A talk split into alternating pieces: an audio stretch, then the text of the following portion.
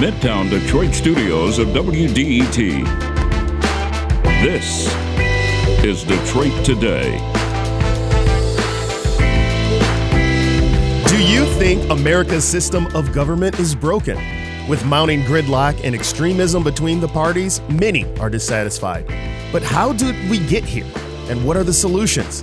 Coming up on Detroit Today, we'll speak with Lee Drutman, a senior fellow at New America and author of the book Breaking the Two Party Doom Loop The Case for Multi Party Democracy in America.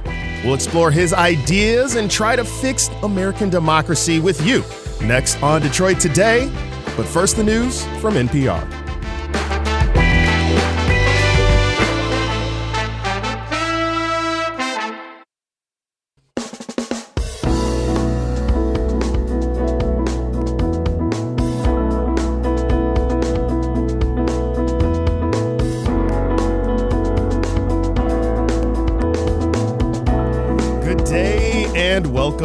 Detroit Today. I'm Nick Austin, filling in for Stephen Henderson. Most everyone agrees that our political parties are very different. And it's not just that they have different preferences, they operate in different ecosystems. The people in them consume different media, have different friends, and occupy different professional bubbles. At the national and state levels, that often means gridlock it's a lot harder to pass legislation when you don't agree or even like the people across the aisle. But it's not just the people. Our political parties can make passing legislation easier or harder depending on how they are constructed. Right now in America, because there are so many opportunities for vetoing legislation, it's quite hard. But there are also ways to make our democracy more representative, with majorities holding more power clearly while also helping the country depolarize. Some structural changes have happened locally.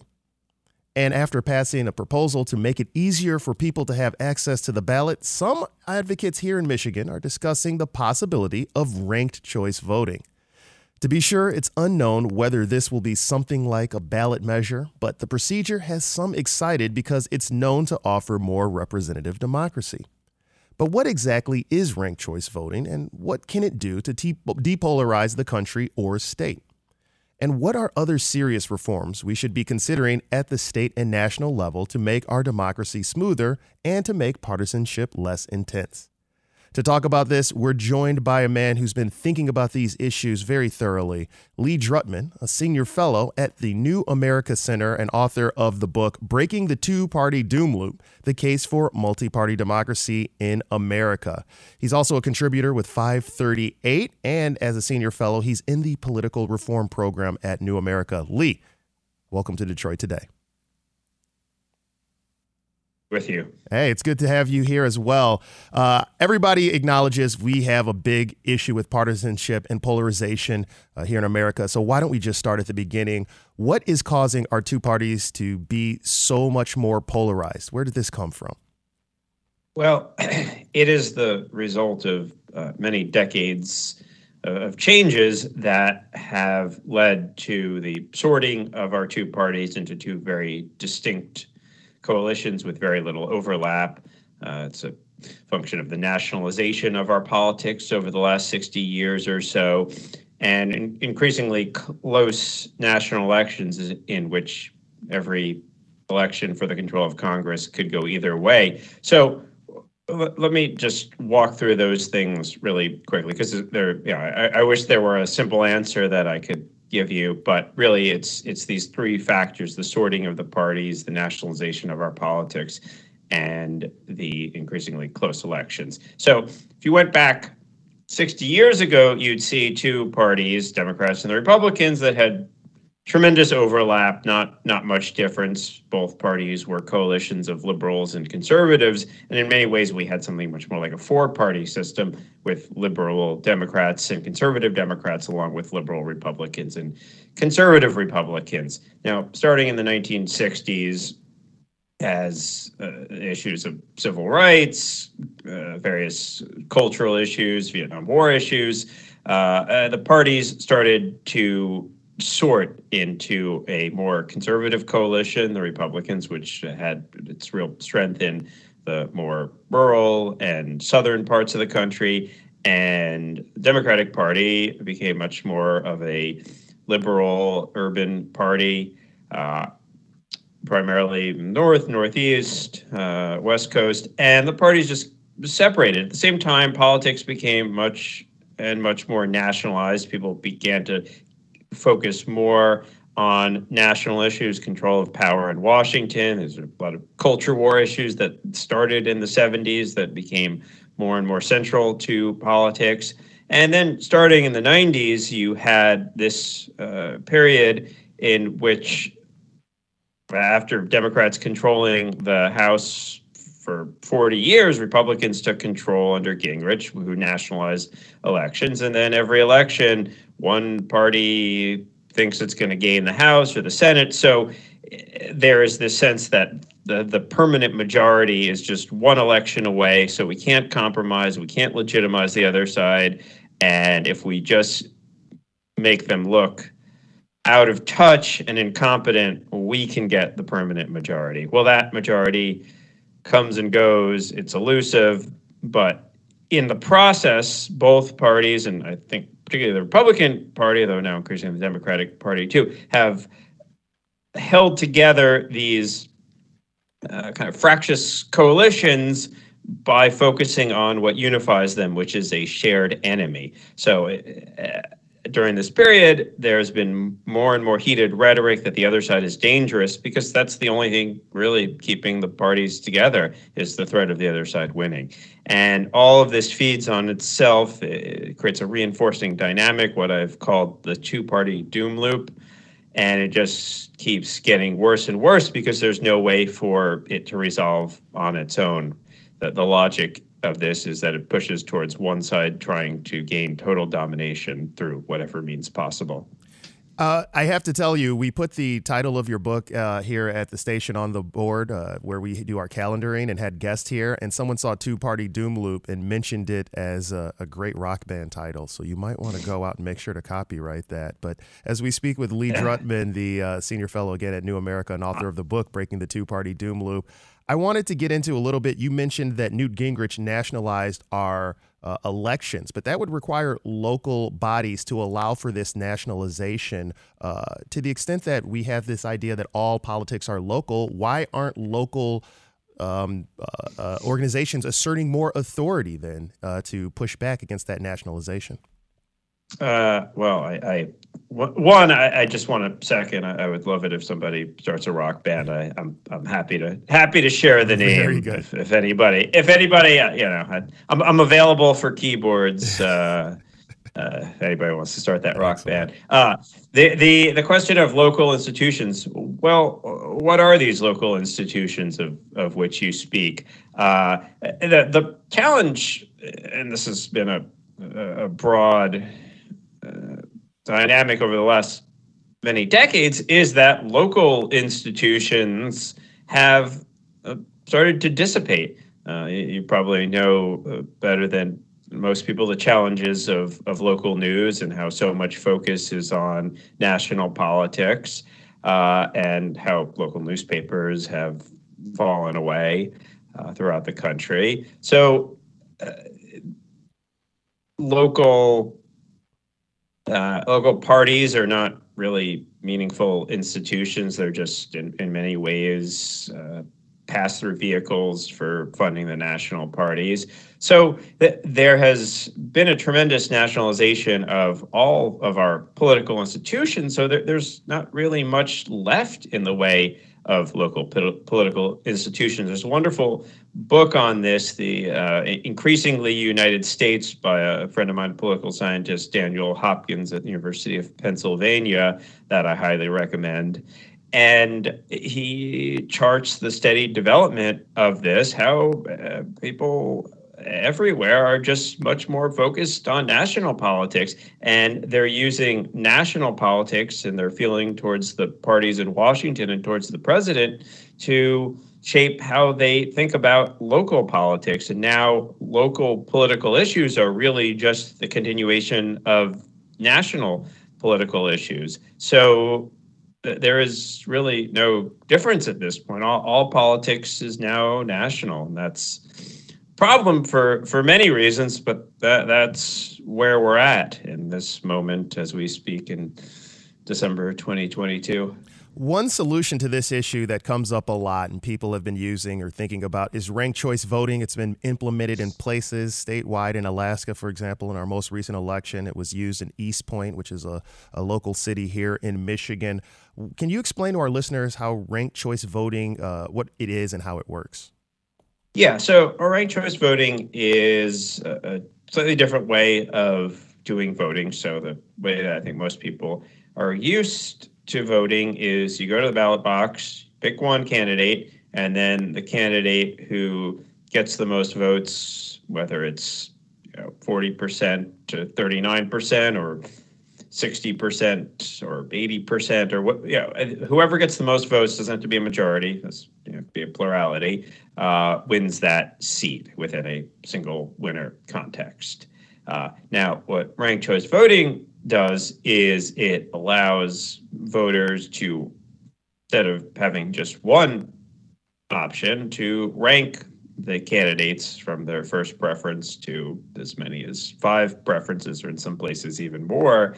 And then candidates get eliminated uh, from the bottom up. So the candidate who has the least first choice preferences gets eliminated first. Their their votes get transferred to their their voters' second choices, and so on until a majority is reached within that um, single uh, uh, winner context. And the potential benefits of that are that it uh, uh, makes it easier for people to vote for the candidates that they want, even though it's possible that those candidates are not going to command a majority support because they get essentially a backup vote. They get a second choice vote. So it encourages more candidates who might not otherwise win to enter uh, uh, the race and arguably, at least in, in uh, local nonpartisan elections, that leads to a more uh, consensus oriented compromise style of politics. I, I've been studying ranked choice voting for a long time. I've done a comprehensive report on it. I think there are definitely some benefits uh, of ranked choice voting, but I, I increasingly worried that it's kind of minor tink- tinkering on the edges uh, of a system that is really broken at a much higher level, and it, it preserves the, the single winner election, which to me is the problem because of the way that that leads to so many uncompetitive elections. And what what we really need is a more proportional system uh, that allows for a, a, much broader diversity of representation across a much fuller political spectrum. Well, I guess that begs the question, Lee. Then, what would that better system be? Can you let our listeners know? Yeah, so I, am a big uh, supporter of proportional representation.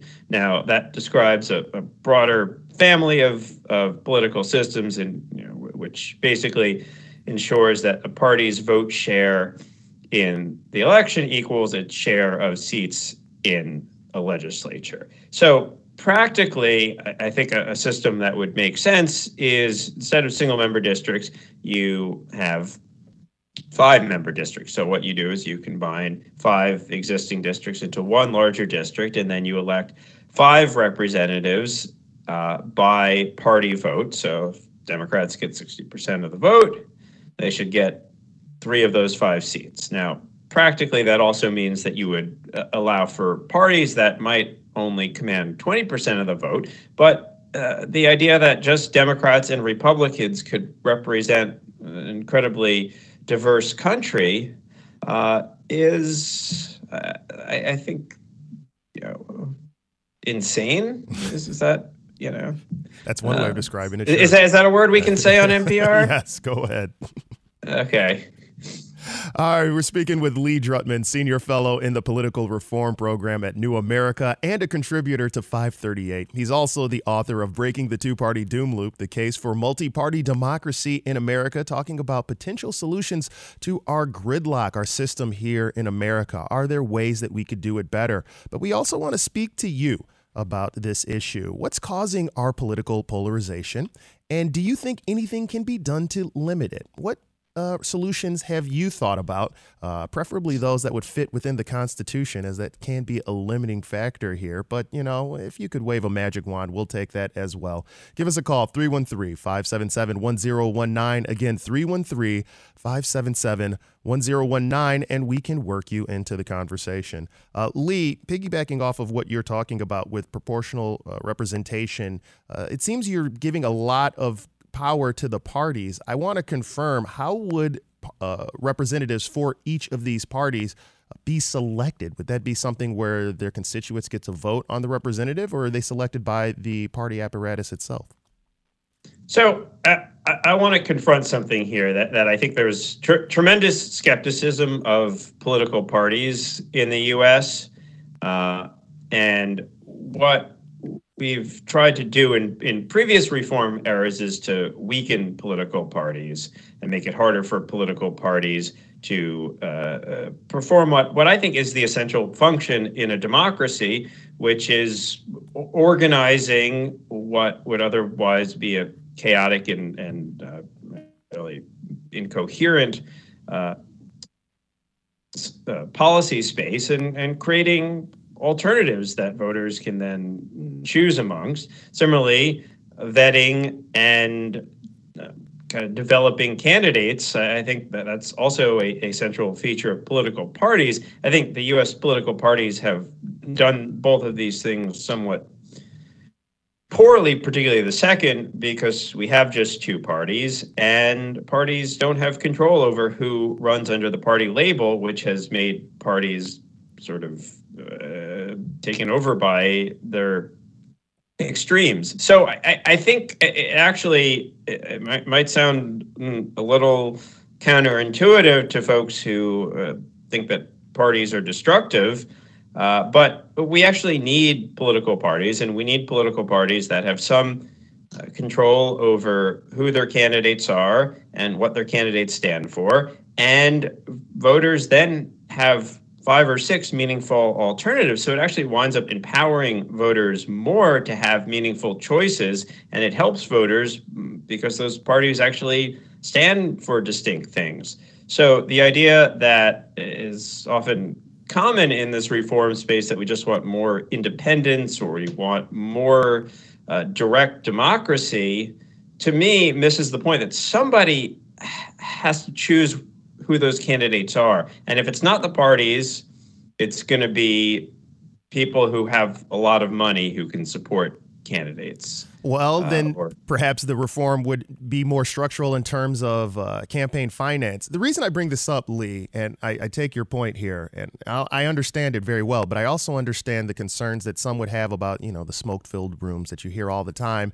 And speaking from Detroit, which is a majority black city, uh, as African American person, you know, there were times when uh, when party bosses are selecting people, getting your uh, someone who actually represents your values in there for representation at a party could be a heavy lift, and people have concerns about that. So, oh, oh, oh, absolutely. And I mean, Detroit is a one-party city, right? Yeah. Uh, and, and, so there's no competition. Now you have a, a, a system of proportional representation in which you have five or six parties. If one party doesn't uh, want to let uh, a certain group of voters participate or certain communities participate, they can go to another party, right? It, it, when you have just one party, or even just two parties, frankly, it it's it's a lot easier to keep certain groups out. But when you have five or six parties, it's very hard to keep certain groups out because uh, the it's easier for them to form a new party if nobody takes them seriously.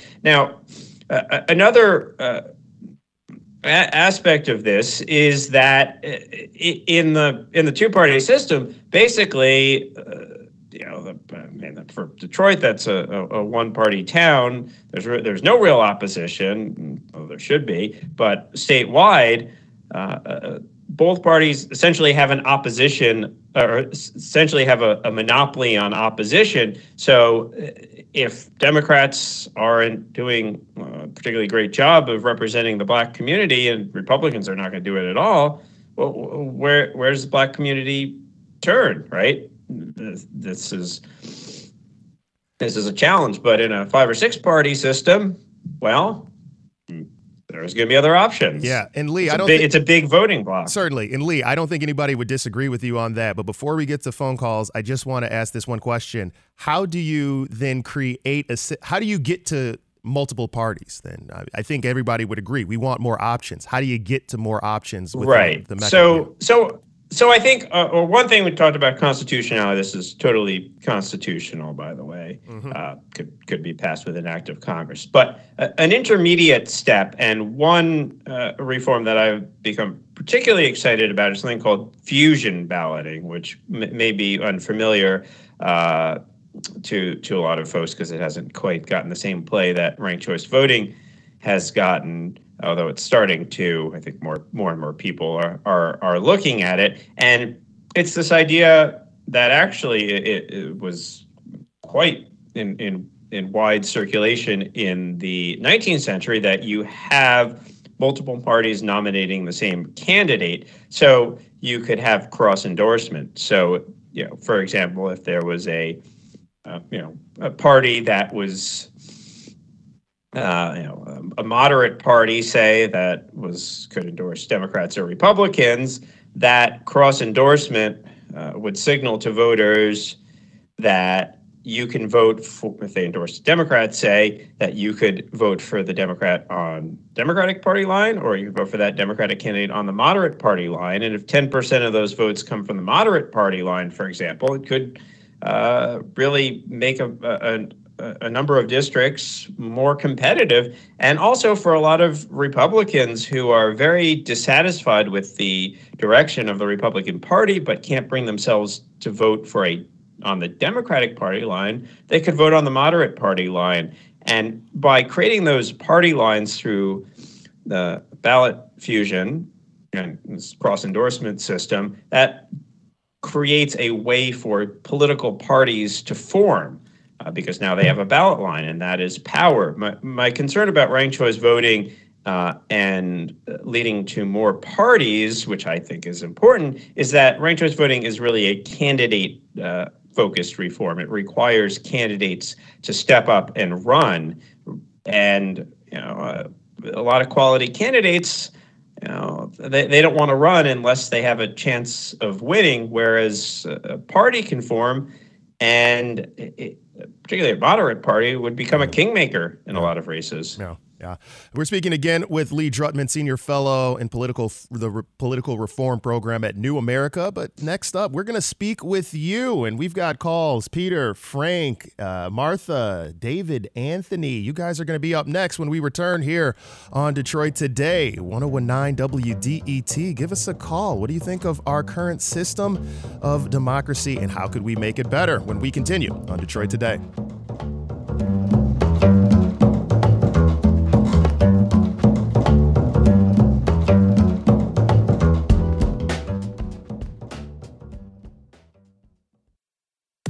Bringing you news that matters, stories that impact your life, music from the Motor City and around the world. This is 1019 WDET, Detroit's NPR station.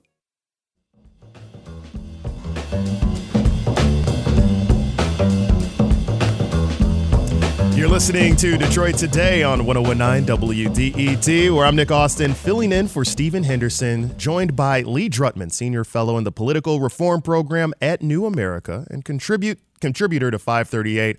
He also is the author of the book Breaking the Two Party Doom Loop The Case for Multi Party Democracy in America. As I break the doom loop of this conversation by bringing in Peter from Sterling Heights. Peter, go ahead. You're on Detroit today. Good morning. Uh, I want to speak to the uh, polarization that we're all stuck with. I'd like to think that uh, a root cause of that had to do with the elimination of the fairness doctrine from the Reagan era uh, administration. Would bringing the fairness doctrine back or something like it help bringing more balanced media to to bear so that instead of having a Fox News or a CNN or, or one side of, of the middle, could it be where you could bring something like that back where the media is required to have a balanced opinion? Lee, I, I give the question to you. No. The answer is no. Unfortunately, it, it's a it's a nice hope, but let, us uh, let me use it to talk more about the role of the media in this because I, I think there is a sense that somehow the, the media has failed, uh, which like uh, it's, a, it's a reasonable critique. The, the, but the, the reality is that the media is just fractured and, and, and it's not coming back.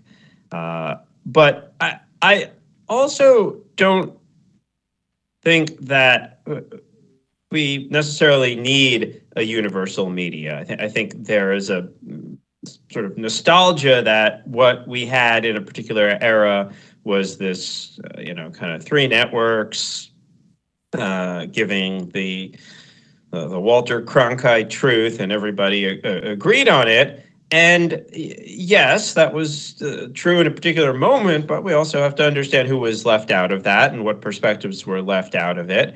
Uh, and you know, I, I, think one thing when we think about this idea that there should be just one truth in in in, in any country as large as ours, uh, you know, that, that feels to me like a, a almost a, a very like totalitarian way to think about things. Rather the, the way I think about things is that in a democracy, diversity substitutes for neutrality. And what I mean by that is actually it's really important to have a diversity of perspectives uh, because uh, that allows uh, lots of different ways of looking at, at a problem. And uh, a true diversity means that uh, really the only way to, to build a, a consensus is to string together a lot of different perspectives. Now, the problem is that what, what we don't what we have is not a diversity, we have a bifurcation. So we have two separate streams of uh, of media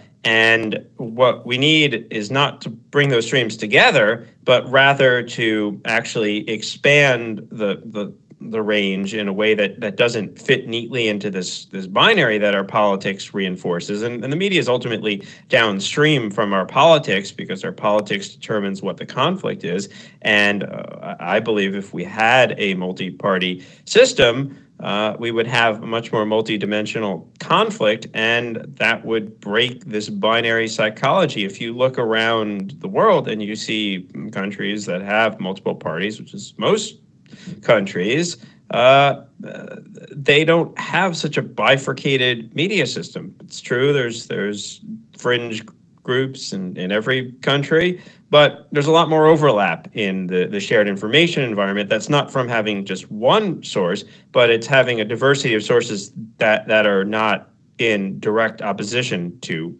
each other, Very if that makes sense. Uh, thank you for your call, Peter in Sterling Heights, and that answer, Lee. As we move to our next caller, Frank in Livonia. Go ahead. You're on Detroit today. Hey, good morning. Uh, you know, I'm, I'm thinking about this uh, ranked choice voting, and the way I vote is I my ballot is mostly blank. I wouldn't I wouldn't want. I've been to some Green Party things. I've known people in the Communist Party. I would not put my vote for any of those people, uh, no matter what. Um, I think it's time for a new party, and I'd be willing to start one. And and you know, the, the the central feature of the party is a is a position on taxes, and it would just be uh, tax policy should neither enhance nor suppress our behavior. I think that's one of the big things that is just, you know, our government is, is using that, you know, to, uh, you know, it's like our paychecks. I mean, they, you know, the government just takes 25, 30% right off the top. So, I mean, I think it's time for a new party. And like you say, it could be a kingmaker. Uh, you know, we could get, you know, just a few people in the Senate now. There's three people that are not aligned with the party. So, you know, so they say.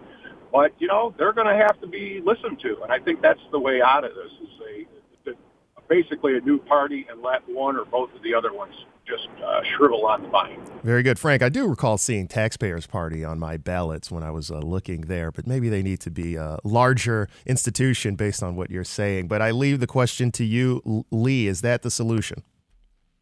Well, uh, the solution is certainly that we need more parties. I mean, I, I agree, and this is a the challenge of the of the ranked ballot is that it actually requires people to have preferences over numerous candidates and numerous parties. So, you know, it, maybe people just have one party that that they like and they want, and that's reasonable. And I think that's probably actually healthier. Uh, I think great. Go go and start a party. We we can. I I would disagree with you on the the question of that everything has to come down to, to tax policy and whether there's a way for tax policy to actually be truly neutral. But you should have a party develop that program, and then it's a coherent program that is part of the argument instead of this binary just us versus them you add another dimension to politics which is let's focus on how the tax policy yeah. shapes our system. And we do a lot of stuff through the tax policy. I mean, the tax code is a total mess. I, I would agree with you there.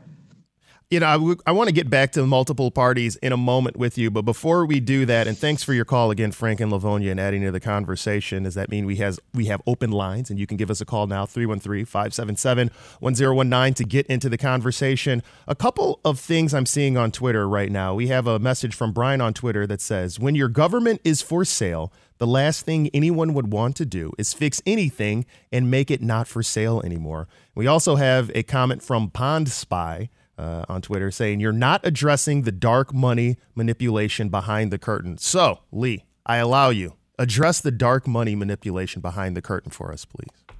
Mm, the dark money. Let's shine some light there. Uh, yeah, look, look I, uh, I definitely agree that money in politics is a problem.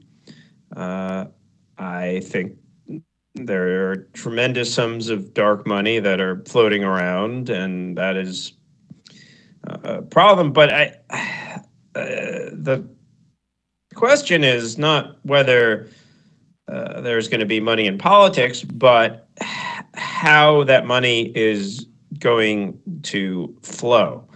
And one of the things that we've we've tried to do in in the campaign finance regulation space is we've tried to make it harder for that money to uh, be organized around political parties. So it's wound up going in all kinds of different directions. We've also taken a very, or at least the Supreme Court has taken a very absolutist view of money as free speech, which I think is a, a seriously wrong direction, but that's where we are now. So my view is that uh, having multiple parties, uh, and if we also, those parties should frankly be publicly funded as they are in most as parties are in most countries uh, creates a landscape in which voters have a bunch of different choices and it's possible to capture certainly possible to capture one party uh, with money. It's possible to capture two parties with money but the more parties there are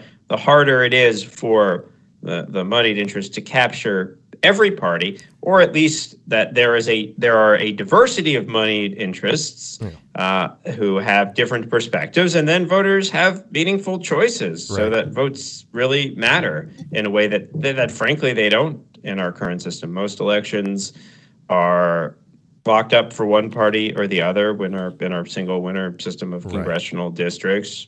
Uh, and so there, there's not any real competition. It's easy for moneyed interests right. to, to control the system when there's no meaningful competition for voters to have a, a choice. Yeah, Lee, I got to get back to this because I've heard you say multi party system numerous times again, in America, we do have numerous parties. They're just not implemented. And so I guess my question would be Are you saying that if we implemented your changes, naturally parties would be created from that? It would just naturally bloom from the ether? Or is there a specific mechanism that you would put in place to enforce, hey, we have these five parties, we have six parties, four parties, whatever that is? Uh, well, so why do we have two parties in America, two dominant parties? It's not because Americans want just two parties. It's, right. You look at polls, people say two thirds of people say we ought to have more than two parties. We ought to have more choices. But in a system of single winner elections with single member districts, third parties become wasted votes and spoilers. So all energy goes into the Democratic Party or the Republican Party and third parties are also RANs and you know uh, basically have a hard time getting serious candidates or serious money. Now, in a proportional system, you imagine a five-member district. Now you don't need to get 51% or even just a plurality to win a district. You can have you can get 20%. And so that expands the number of parties that could potentially form. We, we have parties within our parties. The Democratic Party has a progressive wing and a centrist wing. The Republican Party, I think, has has probably three latent factions that are, if if the the kind of Trump hold on that party were to break, you'd see probably three different factions emerge. Uh, but it, when the political system is this winner take all uh, contest over single member districts, defection from the coalition means that the other side has a much greater chance of getting total power. So you take away that winner take all by expanding uh, district size and making seat allocation proportional, and more parties would emerge and compete. Uh, I mean, we, we, we know this. We've we've seen democracies around the world do this. Uh, you know, in the short run, I think fusion balloting is a way to build those parties without getting the, the bigger change of, of proportional representation, which will, I think, take some time to build a coalition around. But fusion balloting, I think, to me, is a, a relatively straightforward and easy uh, to implement way to allow some of these parties to at least have ballot access and be able to, to for the time, fuse with one of the two major parties. Gotcha. And again, we're speaking with Lee Drutman, Senior Fellow in the Political Reform Program at New America. And I want to get into some of those global examples a little bit later. But right now, we have Melissa in Metro Detroit. Melissa, go ahead. You're on Detroit today. Uh, hi, good morning. Um, good morning to your guests. Right, so I think it's great to brainstorm these ideas and debate them of what you know we can do to have a better democracy. But um, I really believe that we need to look inward. And the biggest burning question we really, I believe we should have is why do some of us want democracy and why do uh, some of us not want democracy? Why do some of us want maybe a democracy for our little group, but we don't want those people to have a democracy? Yeah. Why? This is this is what will will be sustainable if we change as individuals within us. Thank you for your point, Melissa, uh, in Metro Detroit, for calling. As uh, Lee had been talking about, discussing, when everything becomes so high stakes, it seems people are willing, uh, sometimes on the extreme, it's just most important, again, in the Two Party doom loop, uh, to make sure that your side has power. Uh, but Lee, I present the question to you or the comment. Well, well, you gave an excellent answer, Nick. I, I, pretty, pretty much what right. what I would say is is that uh, yeah, when the stakes become so high and it seems like the other if if our side loses then that's it right? In a two party system a highly polarized two party system elections just become head counts. Yeah. Uh, that's that's essentially what what we have now. And if elections are just head counts and our side is on the losing side and we are told by our political leaders that the other side is illegitimate maybe even dangerous, anti-American, they cheat. Yeah. Well, then maybe we should take extraordinary measures. Right. This is the logic of the doom loop. Now, to to uh, I, certainly there is important cultural change that could happen, and I, I, think that we ought to work towards being more tolerant of difference and diversity in this country. I 100% agree with that. But I think we have a political system, uh, binary, high stakes political system that fundamentally works against that, yeah. undermines that. Thank you for your call again, Melissa in Metro Detroit. And we've got full lines that we are going to continue to get through as we continue our conversation with Lee Drutman, Senior Fellow in political pro in the Political Reform Program at New America, and get to your calls next on Detroit Today when we continue.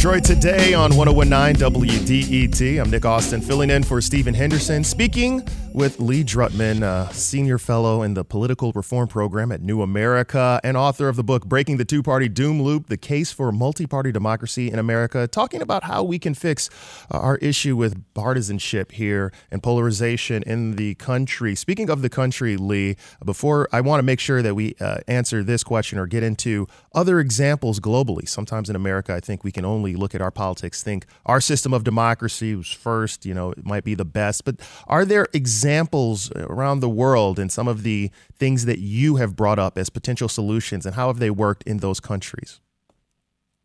Well, if you look around the world and you will find that the norm is to have multiple parties, and there are a range of countries, some more functional than others. But uh, if you want to look at, say, Germany or New Zealand or Ireland or many of the Scandinavian countries, those are all countries with long-standing multi-party democracies. Uh, and the the coalition shift. There's different coalition governments after different elections, but the politics are relatively stable and the economy is relatively stable. And it's not that these countries are perfect, but they manage to channel their disagreements in productive ways. Uh, when you look at countries that have that in which politics has become more more binary, more us versus them, you're looking at countries like Turkey, like Hungary, uh, where you have a very similar urban rural divide uh, and a highly binary political system that becomes deeply unstable. This is you know, Barbara Walter, who wrote this book about uh, how civil wars start, notes that all of the countries that have had civil wars have been majoritarian countries as they, they tend towards two parties, whereas in proportional systems, uh, there has not been a single civil war. So it's a way to manage conflict better because no division ever becomes permanent. Coalitions are constantly shifting. And although sometimes politics is messy, guess what? Politics is messy. Uh, the, the question is whether politics becomes everything and all or nothing. And uh, when it becomes everything and all or nothing and zero sum, that's when you get into dangerous territory of violence and civil war. Lee, I'm glad you brought up the name Barbara Walter. We actually had her on the program, so you can go back and listen to that. Listeners on Detroit Today, search for it and find that. As we move to Martha and Ortonville and bring you into the conversation, Martha, go ahead. You're on Detroit Today.